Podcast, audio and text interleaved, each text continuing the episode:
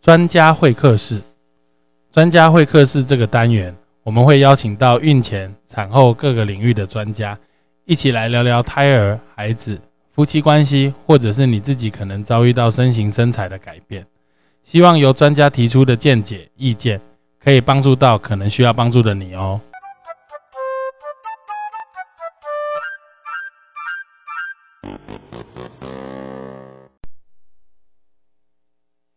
Hello，大家好，欢迎回到成武乐运，陪大家一起快乐怀孕。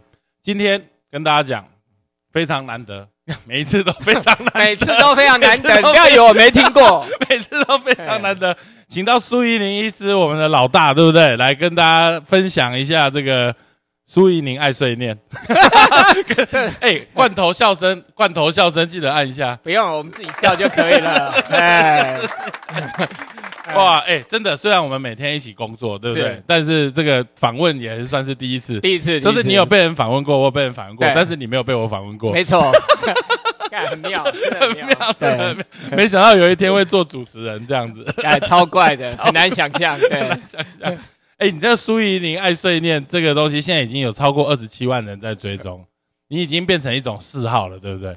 这对，就是一种对，就是说不出来，反正就好像。就每天要吃饭一样，而且形成了一个一个很难被模仿的风格，是吗？这没有办法被模仿，而且而且就是你那个一连串的文字真的是很好笑哦。没有啦，这人家问过，这一连串是不得已的，因为我知道，因为没有时间打标点符号，对啊对啊，怕中断你的，怕中断你的思绪，思绪没有办法被中断，没有办法。哎，那可以举手吗？啊，可以举手吗？怀孕可以举手吗？怀孕举手，你举爱举就举啊。对，那可是我妈说不能举这样子。好，那你不要不要看到你白痴啊！把骂一串来听听看啊，大家都很期待。突然要骂骂不出来，是不是？啊，不会啊，真的要我骂吗？真的要骂一段看看。对啊，为什么不能举手？嗯，你说为什么？就没有道理啊。怕拉到脐带啊，拉到脐带会怎样？脐带会缺血啊，缺血。那你的举手会连到你的脐带吗？你智障吗？对不对？你生理学学一下啊，对不对？连这种都搞不清楚，搞屁呀！真的是。哎，哎可是虽然说就是常常里面都是来函照灯，都是一些阿里不打的东西，很奇怪，但是里面其实还是有蛮多蛮科普的文章。一定要的，对对，不然总总不能每天都写这种东西。有，可是因为你好像很怕人家整天都以为你只会骂人。你每次都强调，大家不要以为我只会骂。对对对，有时候还是要穿插一下。对，穿插一下，一定要。那你作为一个这个网红这么久，就是你会很在乎大家的按赞数吗？我不会，真的吗？没有在看。可是你有没有觉得越越越干化的文章赞越多？哎，我有发现这个 科普的文章后面都只有几百个赞，对对对，都是这样子。对对，所以这个我也是很无奈。我跟你说，我们的这个大家的水准可能就是在这里。呃，习惯就好了，习惯就好。对对，好好好，好，太棒了。可是我们今天还是要有一个访问的主题。好。你来啊！就是就是我们我们知道苏医师是这个基因医学的专家，不敢啊！对的，真的真的真的是基因专家都蛮胡乱的。而且基因医学在在这一个时代，就是过去这十几二十年来，其实发展呃进步的非常的多。对哦，所以我们才有今天才有混口饭吃的。对，我们才有办法混口饭。对 对对，所以其实事实上举凡哎，可以跟我们说明一下基因医学的定义大概会是怎么样？基因医学哦，基因基因医学定义就是其实就很简单嘛，我们要用基因呃的这样的一个工具，那能够来运用在医学上面，就叫基因医学。那我们要反过来讲，这个基因医学的进展哈，其实我都在上课，是不是？对，以前常跟学生上课，对，太久没上课，对，太久没上课。其实基因医学，嗯，它发展在所有的医学院算是最晚的，因为它重点是我们要有工具。所以以前我们的工具很原始，所以我们以前都只能看染色体，对不对？对。所以一九五零年代知道唐氏症，好是用染色体知道它。二十一对多一条，嗯，但因为我们只有显微镜，对，但其他的疾病到七零年代，我们开始有分子的技术，才慢慢从一九七零年代可以看到什么海洋性贫血啦，对不对？这你都知道嘛，对不对？哎，然后单一基因，那后来它真正蓬勃发展是在公元两千年，两千年的时候，对，那公元两千年开始的成熟到一定程度，我们开始会运用到产前诊断，嗯，那本来是从科学才真正进到医学。应该是说从研究变成到临床，临床临床可以大家可以运用得到，所以你会不会觉得其实产检每天这么多人，大家觉得好像做了染呃以前大家觉得做了羊膜穿刺，是所谓正常哦，就是小孩子正常。但其实所谓染色体正常，其实基本上只能说一小部分就是不是唐氏症。对对。但是满街的人都没有，几乎不会是有人是唐氏症的。所以正常这个定义会不会在现在来说会越来越模糊？本来就很模糊啊，你正不正常？对，所以我就我我我正不正常？我也不正常。你胖了一点，我胖了一点，你帅了，也没有一点。对，没错。其实没有人是正常，所以很多人说我宝宝是不是正常？我常常跟他说没有人是正常。可是你这样子，他就会觉得你在呛他。哎，我就呛啊，对啊，没办法，事实就是这样。对啊，就是回去咀嚼一下，因为因为问不到他想要的答案。没错了，没错。对对对，好，所以基因医学这个开始运用，也就是说，核心我们二零一二年开始嘛，就是基本上就是从基因医学起家。没错。那我们基因医学的运用，现在来说，其实事实上到现在是二零二一年，其实有从这个怀孕前就不孕症的部分，可以用基因医学来检查，产前。新生儿哦，一些药物，没错，甚至现在大家这个这两年就是癌症，癌症，癌症医学部分，那我们就一步一步来讨论。可以啊，对，就是从不孕症开始，不孕症在基因学上面，基因学在不孕症上面有什么部分？OK，呃，其实哦，我们先讲。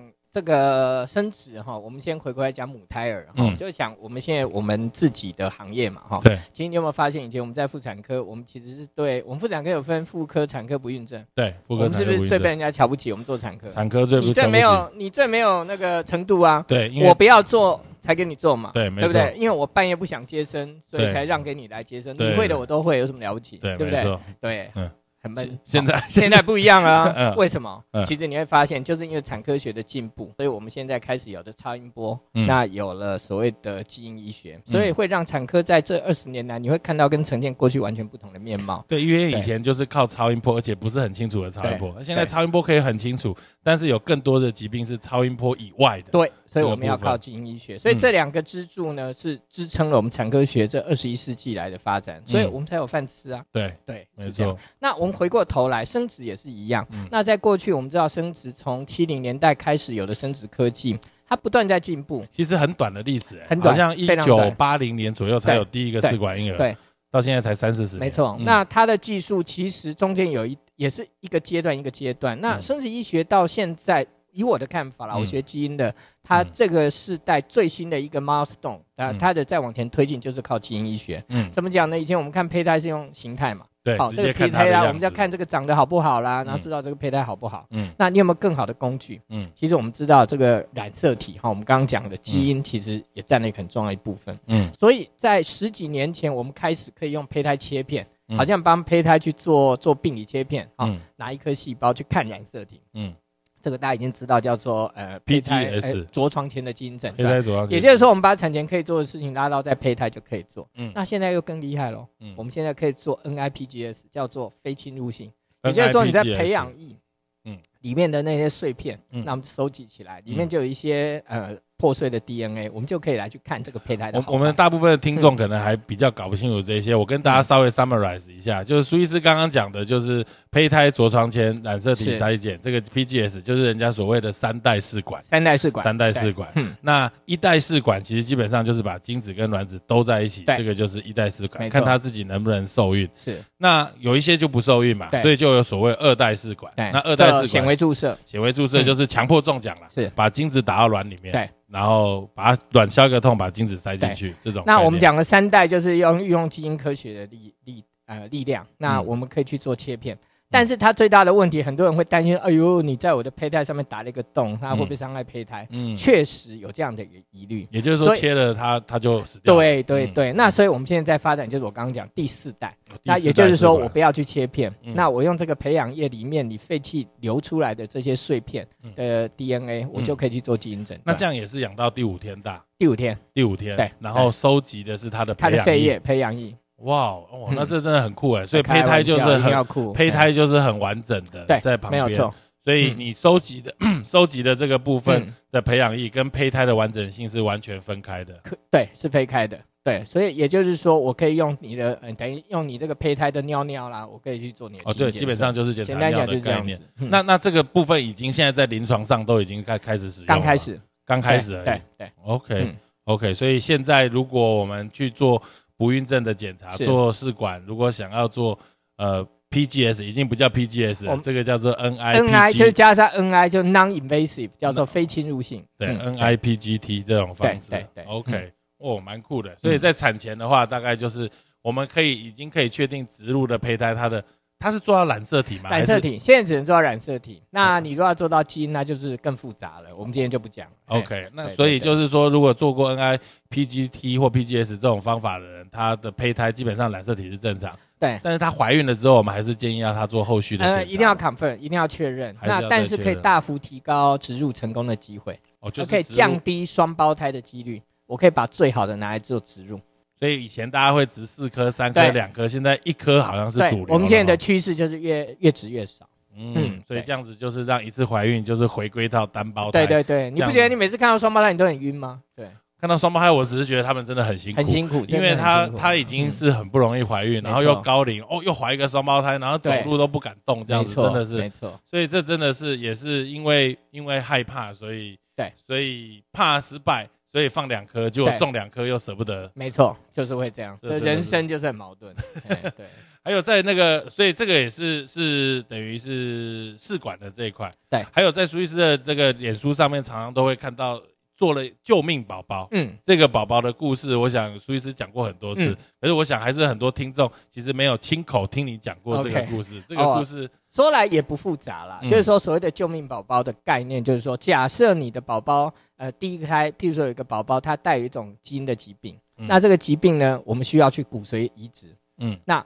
但是呢，你要知道，就像郭台铭他弟那时候要找一个跟他骨髓要配对成功的，就不一定找得到。那怎么办？那你知道兄弟姐妹配对的成功几率是四分之一。四分之一。那问题是你不能叫妈妈就一直生啊，生到符合的为止嘛。我们人又不是猪，那怎么办？所以我们就会运用刚刚讲这个技术，胚胎着床前基因诊断。那我们就去去挑选这个胚胎呢，大概四颗里面会有一颗。是跟它符合的，理论上，理论上，那我们就去挑，那挑挑好了这一颗之后，再去做植入。嗯，那那这个东西，呃，这个胚胎。等他出生的时候，哎，又更厉害喽。假设这个是要去移植的，那以前要用骨髓，我们现在可以用脐带血干细胞。OK，那这时候就是出生的时候，我们就用把它脐带血留下来，就可以去做移植。所以这个就是所谓的救命宝宝的概念。骨髓也是拿它的干细胞，脐带血也是拿它的干细胞。对对对所以原则上啊，因为他还没生，或者是他刚生出来还有脐带血，是他就更好，不用去去去影响到这个小朋友。不，我我还是必须这里强调一点，脐带血的应用真的很少很少。那这个是少数，真的在临床上，我们觉得这是非常有用的一个。其实 FDA 也有写过，就是说目前认为血脐带血它其实事实上是针对血液疾病有用处，没错。但是如果本身自己有病，他的血还是有还是有病，所以你也不能用。所以要用兄弟姐妹，而且是只有四分之一符合，不是所有兄弟姐妹都可以。它是什么 HLA 的 HLA 的关系？HLA 的关系。嗯，OK。好，所以这个大概是基因医学在产前对。可能会有有的应用，对着床前。那现在很多妈妈就是会说，哎，这个我们在这个呃要夫妻要结婚啊，结婚的时候大家会做孕前检查嘛。现在很多的呃乡呃县市，比如说桃园有它的孕前补助，那个基隆也有它的孕前补助，但其实目前的孕前补助其实做的其实事实上是蛮皮毛的。对。对，那你是不是会蛮建议说，这种基因医学的运用，对于孕孕前想要怀孕的呃男女朋友或者是新婚夫妇这一块有没有什么用处？好，我说实话，你要听实话吗？当然要听实话，要听实话是我不建议做。不，你不建议？不是，因为我跟你讲，台湾人哈的个性很奇怪。我跟你讲，你今天做了一个基因，说你们两个恭喜你，你们都是某一种疾病的代因，嗯，结果会怎样？就不结婚了？对啊，我干嘛？嗯，对，所以我其实我心里是抗拒这件事情。哎，讲到这个，在以前你当老师，我当学生的时候，没没，我有这么老吗？我去我去上课的时候，那时候我印象很深刻，就是你跟我们讲，就是表兄弟结结婚，对，是一件绝对可以被允许的事，是啊，只是伦理上不允许。对，没错，这个你可以跟我们听众说明一下。呃，这个是几率的问题。简单来说，表兄弟我们担心的是什么？是隐性遗传疾病，因为只有隐性哦，只有隐性嘛，所以才会在同一个家族带有同一个基因的缺陷嘛。对，所以那统计上已经告诉我们，你今天没有任何血缘关系，隐性遗传疾病几率是二两趴左右。两趴。那你今天假设你是近亲，即便很近的同一个家族，只会从两趴上升到三趴到四趴。就是多倍多啊，多了。那你听起来一倍多，听起来很恐怖，但是实物上就是这样，还是三四趴。对啊，所以照理说，如果我娶我妹妹的话，也还 OK。哎，高一点点，对，还是可以。就是这样子上去统对对对对，统计上就是最高最高就是两个人都带音，就是二分二十五吧，是啊，就是四分之一嘛。所以我小孩子有问题的几率顶多对对，就是以近亲结婚，你那么近的话，当然就会又会更高。那你什么表兄妹，因为又会再分散开了，几率又会降低。嗯，对。所以这个我觉得像，所以这个再反过来说，什么同性不能结婚这件事情就更狗屁了啦，更荒谬了，对啊，荒谬到爆，骂他一下。骂啦，是狗屁呀，根本就是狗屁，好不好？见鬼了，不要再讲了，不要再讲。呃，我们这个不能一直在骂脏话，我们要把 我们要有有知识，要提要提供给我们的听众，优雅优雅优雅优雅。哎，那那个呢？那个产检，我们每天在做了这么多产检，很多妈妈就是说，哎，我们这个产检的项目，不管你在哪边产检，第一次产检的时候，哇，拿到一张零零总总写了一大堆。其实我都会跟妈妈说，其实我们就分成检查小朋友。跟检查妈妈你自己本身自己的状况，所以小朋友的部分，其实我们事实上大概就是所谓的第一孕期唐氏症筛检、第二孕期唐氏症筛检，或者是非侵入性染色体检测、羊膜穿刺。应该这样讲啦，我们今天可以去看宝宝的部分，简单来讲就是以突变的部分嘛。那如果是遗传的部分，就是从妈妈那边看嘛，对对不对？所以也简单讲，以遗传的角度来看，基因的角度就是这个样子。嗯，那所以看宝宝，我们当然最简单、最常见就是染色体嘛。对，那检查染色体从最简单的，从以前我们的唐氏症筛检到羊膜穿刺，到现在的非侵入性。就是看染色体，那现在又可以看更多，就是看微缺失。嗯，但是我一直喜欢跟妈妈讲，即便你做完东西没有办法保证你的宝宝没有问题，因为为什么？有太多单一基因的疾病，你也不可能人有三万个基因，对，每一个基因都有可能会有问题，甚至你基因没有问题。有很多疾病是根本就不知道什么原因，你不要讲别的自闭症，你也找不到原因。对。对，所以我常常跟妈妈讲说，担心真的没有用了。对，而且其实我也会讲一个例子，就是你看那个好手好脚郑捷，前一阵子几年前在捷运上，呃，无无目标杀人，他一定什么基因都正常啊，是啊，就就就是正常，mental 就是脑子里面可能有一种。他好像就是说他不想活嘛，对不对？所以他就是到处去杀人。这个我们就不懂啦。对，没有办法。就是很多原因，其实事实上没被解释。是啊。那我觉得我们我们回归简一点、简单一点的问题，因为很多妈妈妈其实她不知道什么是染色体疾病，什么是呃微缺失疾病，什么是单一基因疾病，这个这个大小的概念他们会很我先讲，我先回应刚刚讲问题。所以我觉得妈妈做这些检查，你也很难说搞懂了再做了。应该就是说，这叫买保险的概念。你做的越多，你的保障越高，就这么简单。但是你永远不是说你买了保险就不会发生事情，绝对不是这样。对，好，那你刚刚问到一个很好的问题，到底染色体微缺失跟基因，这是一个 scale 的问题。嗯，就好像说你今天用显微，呃，你 Google 地图好了，你今天把它。呃，今天染色体就好像说这是台湾，这是中国，嗯，那是美国，大概你这一个大的区划，那你是不是可以 zoom in 进去看？嗯，然后看到，譬如说，呃，这是台北市、高雄市，那这个就叫类似微缺失，就是一个片段。嗯，那单一基因就好像你走到某一个巷道里面去看到这个房子的外观，这个就是 ATGC 的基因，所以它其实只是一个解析度。那因为在不同的解析度下，它会产生不同的疾病。对对。所以大部分的人其实没有这个概念，不过就像你说的，很难去搞懂，很难呐。基本上这些都是不一样的检查，对，他检查出来的疾病好像都是一个病名，但是它其实是完全不一样。不一样，而且我跟你讲不同的机转也可能造成同一个疾病，一个疾病也可以有不同的机转来造成，其实这有点复杂。那不要讲别人，你也妇产科医师，你也不一定全部搞懂，一定搞不懂。所以这个太专业了。对对对，OK，好，所以大家真的就是也不用想太多啊，有检查的话。你就挑选，或者是你看你的量力而为，就是自己觉得舒服爽，嗯啊，有做有买保险啊，像我讲开车，你也会买第三责任险，你也可以买全险啊，送的货啊，对对。好，那我们再讲到，哎，这个是产前的部分。那我们小朋友出生之后会做检查嘛？嗯，对。像现在大家常常会做的，呃，这个新生儿筛检里面很多代谢性的异常。它这个不是基因疾病，好问题。对，那它它也是基因疾病哦，也也是基因疾病，都是基因疾病，只是它都是单一基因疾病。因为像我们很多酵素的疾病都是单一基因。缺陷所造成的。对，那我们还会有碰到，有时候有的人会做什么听损基因的检测啊，会做这个呃异位性皮肤炎基因检测，甚至现在还有这个所谓叫做 baby scan，对，一样把同样的概念用用这种整套的 scan 的方法。是这个部分有没有好可以说明跟大家？那很多人也问我说，啊所以是为什么这些跟产前检测所不一样？你为什么不在产前做？对，没错，太多妈妈就是这样，尤其他做了听损基因。他第二胎就是哦，我早知道产前就可以做了，为什么不做？好，这个叫做伦理的问题。因为很简单，我可不可以把伦理听损的问题讲出来？真开玩笑，我是怎样？我也不讲伦理，是不是？不是不是，哎，这个伦理很重 要，伦理很重要。医学伦理应该这样讲好了。我呃举个例子，唐氏症为什么我们会去侦测它？因为它是一个不可逆的疾病。对。那所以我们把它放在产前诊断。对。那当然方法。的有没有方便性是一件事，但是疾病的严重度跟不可逆的程度也是另外一个考量。但我必须强调，这个伦理很难讲啊。有的人觉得 OK，有人觉得不 OK，所以这是相对。但是反过来讲，那像刚刚讲的听损，我我就这样问你一句话好了，我绝对有能力在产前去帮你筛检，说你的宝宝有没有听损基因，但是说。问题是出在假设你今天怀孕十六周，很快乐的发现你肚子开始大起来，开始感觉有胎动的时候，让我告诉你这个宝宝为了听损，你要怎么办？或者你能怎么办？严重的程度嘛，是，对对对，对。那听损，我我一直喜欢讲，就我们就聊一聊听损。哎，我现在都喜欢跟大家讲，以前大家讲听损都会觉得很害怕，对，但你就。我现在都喜欢讲说，我问你，你的眼睛，你的视力是一点二吗？呃，近视跟有没有近视？对对对，没有一个人近你的视视力。因为大家会把听损跟耳聋两个串在一起。对，串在一起，但听损其实不是耳聋，就好像你今天眼睛你的视力不好要戴眼镜，不代表你就是眼睛瞎啦。嗯，一样的道道理。所以听损只是对某个频率它的收音能力比较不好，所以我们可以用一些助听器来帮忙。但是我们现在讲的这个听损绝对不是到完全听不到。耳聋的地步，嗯，对对，所以是不一样的事。这个东西基本上，其实只要单一基因疾病，如果能够有确定它的呃是哪一个位置的突变，都有办法在产前诊断。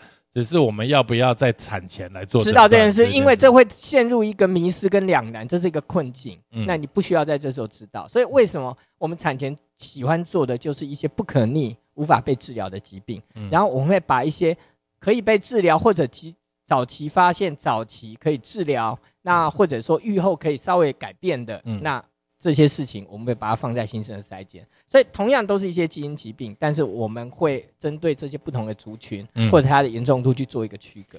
像像刚刚讲到新生儿筛检，里面还有一个药物毒呃是。耳毒药物毒毒性的测试，这个很好玩啊。对，因为在我们以前学生的时代学，就是啊有一些药物它有可能会耳毒性，对。哦，比如说像这个新生儿常用常用什么坚他埋西啊，对对对对。后来发现其实事实上不是这个药物有毒性，因为你身体有某个基因突变，那它就会对这个药物有特别的敏感性。超有趣，所以现在做了这个筛检之后，基本上如果你没有，应该你用这个药可以说是很安全。对，没有错。那如果说有这样子的部分，有这样子的问题，那就基本上不能用这个药。对，就避开。就是是不是打那个卡介苗也是同样的东西？哎，只是卡介苗应该是说有些这些更复杂，或者它的机转不明啦。因为卡介苗担心那个叫做什么 SCID 嘛，对不对？对对对，SCID。对对。所以它也是基因疾病。它。呃，skid 也是一种基因疾病，也是一种基因疾病。哇，所以所以根本到三五十年后，我们所有的疾病基本上都是可以，都是原根本原因应该是从基因疾病开始。不知道，它不一定单。我学这个我不敢这么乐观，因为对这个科学是非常。肥胖是一种基因疾病，哎，是基因疾病，对，没错。真的吗？对，肥胖是一种病，所以这不是我的错啊，这是我基因有问题。基因的问题，对。我这样讲，你觉得好一点，那就是这样，感觉是蛮好的。好，那最后呃，我觉得刚刚有讲到，我们说这个这个肿瘤是。就是癌症，癌症这个东西大家是闻之色变嘛，是。就是说呃，因为这个基本上跟我们科不是很有关系，但是基因医学的进展确实让癌症，我想在未来的五年、十年、二十年会有很大的不一样。因为我们以前做癌症的筛检，可能就是大家要做检查，对，呃，健康检查，然后有看到怀疑的地方，我们要去做穿刺，嗯，做切片，是，那来确定它是或不是，是。那现在来说，有看到一个所谓的异态切片，是的，这个概念是怎么样？好，我们先讲一件事情好了，哈，呃，我们讲最简单，我们今天。侦测肿瘤，你刚刚也提到嘛？我们做健康检查最主要是用影像的方式去看。对。然后你看到疑似有肿瘤，我们再用切片或手术的方式去证明，拿到组织看它是不是有癌细胞。嗯。好。但是你要想哦，你今天要看到一个肿瘤影像，要看到要多少？要零点八公分以上。对，基本上一定要对，大概是十的五次方的细胞。所以意思也就是说，肿瘤细胞一定要长到一定的程度，我们才有办法用我们现在科学的方法去侦测影像方法去侦测。而且看到只能说是怀疑，怀疑，那你还要确认，是不是？那但是你不要忘记。我们现在已经知道，绝大部分癌症它是一个基因突变累积的一个结果。哈，哎，我不知道你有没有学过，我来考试。对，我们知道有一个最重要，从大肠癌，我们就发现，在二十几年前，嗯，那我们就知道说。在癌症的癌化，哎，我们子宫颈癌也是嘛，它有个 HV 的突变，然后引起我们的细胞子宫颈癌的细胞，呃，子宫颈癌的子宫颈的细胞，对，上呃中度病变，对对对对，那它在这个过程当中就累积不同的突变，然后再慢慢癌化。那那一开始是从大肠癌找到，从息肉，嗯，然后慢慢的息肉，呃，也是轻度病变，然后慢慢慢慢慢慢慢。累积更多的突变，嗯，所以意思也就是说，你这个癌细胞在形成过程当中，它有很多不同的细胞突变，嗯，那假设我们可以去侦测这个细胞突变，哎，你有没有想到一件很有趣的事？那我是不是在可以更早的时候就知道？就是这个突变，只要我能够有方法去侦测，我就有办法。所以为什么我们现在子宫颈癌的筛检要用 HPV 来代替细胞学？因为你 HPV 已经知道有九十八 percent 的子宫颈癌是跟 HPV 的感染有关系，嗯，那而且它感染后五到七年会变子宫颈癌，嗯，那你今天做细胞学是不是已经看到病变的细胞？我做 HPV 是不是在五到七年之后更源头？更源头。所以你同样的概念，你就把它运用在其他的癌症。嗯，假设我今天有一种方法，我可以去侦测你的细胞突变，我知道你有细胞突变，但是可能你的细胞正在产生，嗯，那你觉得这吸不吸引人？我们就可以有另外一种工具，可以更早期的来去侦测癌症，这就是我们现在在做的。早一点去抓到这些突变，就有可能在它还没有被看到之前。答对了。但我们身体也有免疫力，也有可能自己会把它修复掉。哎，那你可以追踪啊。假设我今天有一个抽血的方法，很简单。那你现在看到的，如果三个月、半年后不见了，是不是表示你的免疫把它清掉了？嗯。如果没有，它持续存在呢？是不是它就是继续再往前？那它可以被定量嘛？就比如说我抽血的量哦。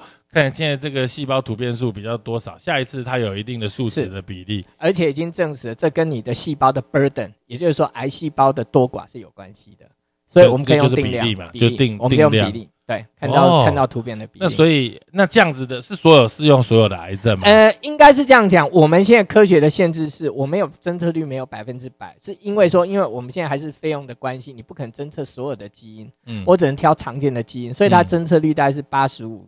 左右八十五对所有的癌症对呃有些癌症比较高，有些癌症比较低。但是我们常见什么肠胃道的癌症、大肠癌、胃癌，还有那个肺癌、乳癌，呃还有我们的卵巢癌，这些都很高，都非常高。但是它比较差的，像呃脑癌就很差。不脑癌真的是很困难，大部分人都头痛头痛。像我们前一集的妈妈也是痛了好久，看了三四次急诊才被人家发现。没错，所以还是有分啊。OK，所以。将来有可能，因为我看现在，因为我给为了要访问你也看了一些资料，就是说大家觉得这样子的肿瘤 DNA 是的的的这个所谓异态切片，就是检查这个 ctDNA 肿瘤 DNA，它其实事实上是现在把它摆在追踪的角色。对，因为就是科学的进展，就是说我我呃我喜欢讲科学，我们不喜欢照镜。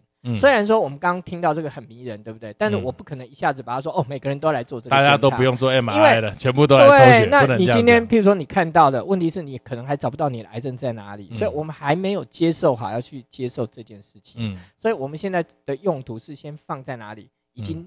得癌症的人，嗯，那我今天来追踪你，以前是怎么样？我今天治疗完，我就是给你做 CT、MRI 去追踪你的肿有没有复发。对，那你有没有想要更早知道你没有复发？对，看片子没有，你就会怀疑是不是这个医生没看到。对，那我现在有一个更好的工具，我如果。你的片子是 OK 的，但是我刚刚提到哦，你要零点八公分以上的肿瘤才会看得到。那如果在你已经有这个癌症，我已经知道你的资料了，然后当你追踪的时候，发现 ctDNA 突然间又跑出来，嗯，虽然你没看到，你要说那是假的吗？嗯，当然它是真的。可是你刚刚一开始有提到说，只有八十五 percent 的人他有可能会搞，所以如果以这样子的逻辑，他有可能一开始高不高，其实我们不知道，不知道。所以你最好是你得到的时候就要抽。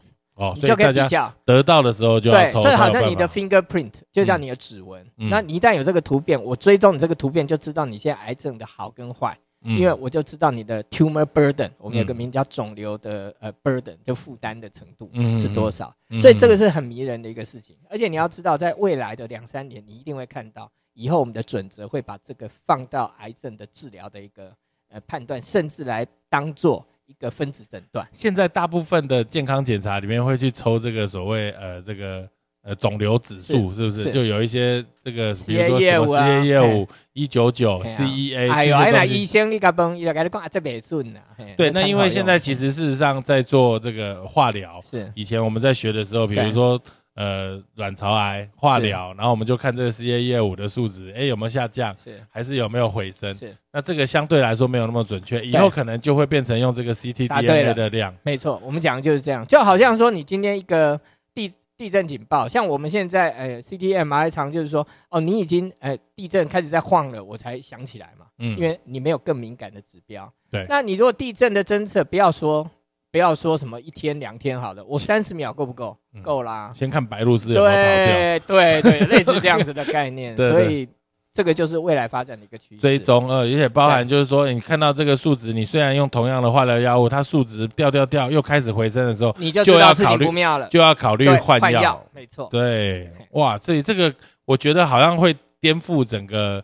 整个目前已经在颠覆了。以前我们癌症叫做什么 T N M system，以后可能会被颠覆掉。因为以前纯粹都是从影像、从病理、病理切片啊，你去拿了淋巴结跑到哪一个那个什么 sentinel lymph node 这种概念，嗯，可能以后都会被被拿掉。这已经是现在正在做，现在正在进行时。嗯，哇，那这个未来十年之后，这个这个整个的过程，以前学的东西好像全部都会不一样。一直都是这样子啊。对对，所以我们真的学无止境啊。嗯，对。最后，我想问一个问题，就是说，哎，这个刚刚也有稍微提到，就是说，基因医学跟伦理议题常常都会被摆在一起，就是说啊，你现在什么东西都帮我检查了，或者是哎，什么都被你看透透了嘛，嗯，那就这个东西就好像定做一个完美的宝宝，完美的人，是。哦，这个东西你怎么看待这件事？我我的看法很简单啊，完美不存在啊，嗯，对啊，没有完美这件事啊，你要定做完美，那你就绝对找不到。没有人是完美的，对，所以，我我认为这个是一个假议题啦。在至少在我的，我现在在从事我这个行业，我真心觉得这个这个议题是不重要的。嗯，对，因为不可能啊，你有完美吗？当然不完美。对啊，我也不完美啊，所以你这些都不应该被植入。嗯，对，不应该被植入。是啊，如果站在这个角度，你 就是要被淘汰的那个啊。OK，我也是。OK，了解。OK。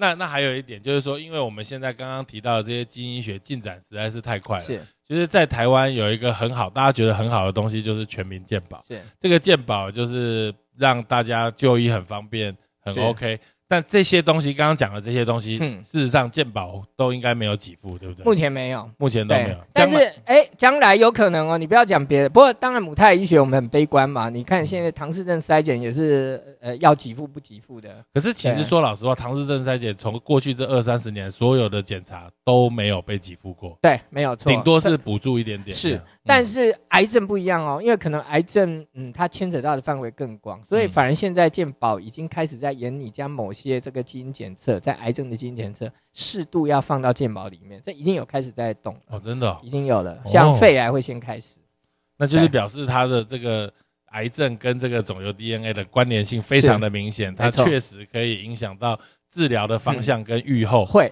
不要讲别的，我刚刚讲的那些事情，其实有一点已经改变了。就是说，我们知道你也很熟，我们妇产科医师嘛，虽然我们现在没有在做，嗯，但你的子宫内膜癌，子宫内膜癌今年二月的 guideline 已经加入的基因诊断，也就是说，你在做子宫内膜癌的手术之后，要把这个肿瘤拿去做特殊的基因诊断，嗯，然后这诊断的 score 会影响到你最后要处理的方式。因为这跟愈后有关系。你是说手术的方式，还是还是手术后治疗的方式？就是看用药、化疗，你要对你要不要进一步治疗或不要？你怎么去判断这些病人？那基因诊断它是标准，对，所以这已经在改变。OK，所以以前都是我们在学的时候觉得好像，哎，基因诊断用在呃妇产科，感觉是研究了，很分很分很分析的东西。但是妇产科的发展，目前为止，接下来就是都是剩单一基因疾病嘛，因为能够被。筛检被普筛的东西就是染色体异常，就是微缺失疾病。那接下来就是癌症，因为癌症是大家最怕的东西。没错。这个东西靠基因医学的进步，或许就能够找到一线曙光。是，没错。聊这么震惊的话题，而且讲了三十分钟，很 不习惯。对对，非常不习惯，非常不习惯。但是我跟你说，我们这是一个公益的 podcast，我们也是希望我们的课这个。呃 p o c k e t 的内容确实能够对于我们的听众有很大的帮助。好，很好，非常好。好，那你就对于这，你当了这个二十年左右的的这个基因医学的医师，你有没有什么样的感想？就是感想哦，对，就你会不会觉得你在门诊里面十个有进来？你跟他讲话完全不在同一个频率上，几乎这日常啊，几乎都是没有在同一个。对，因为你很难把这么复杂的疾病用很简单的话跟他讲。对啊，而且他以为听懂，但是你以为他听懂，但其实他并没有，他可能完全是解读成另外一个状况。没有错，这很常见。而且回去就变成胡说八道。是啊，这常常会这样。对，几乎都是这样。几乎都是这样。对对对对对对。所以你要习惯这个状态。不过这个我觉得蛮合理的啦。不要讲别的，连妇产科医师都不一定懂了，更何况对，其实很多很多妈咪，所以我觉得这要时间呐，所以我现在心态也慢慢在调整了。因为我们有时候拿到一份报告，就哎，马上病人就要进来，一看正常，就哎，这个就嗯蛮正常。他说：“医生，你可以跟我解释一下啊，这比较复杂，你就反正没事。” 对，这个说来话长。对对对，下次听到这种答案，就是因为医生自己也不会。哎哎，怎么可以把秘密讲出来？好。ok 今天非常开心有机会能够访问到苏医师然后这个好我们就这样结束好就这样。好可以吃饭了 可以吃饭了哎棒棒的好谢谢。好谢谢。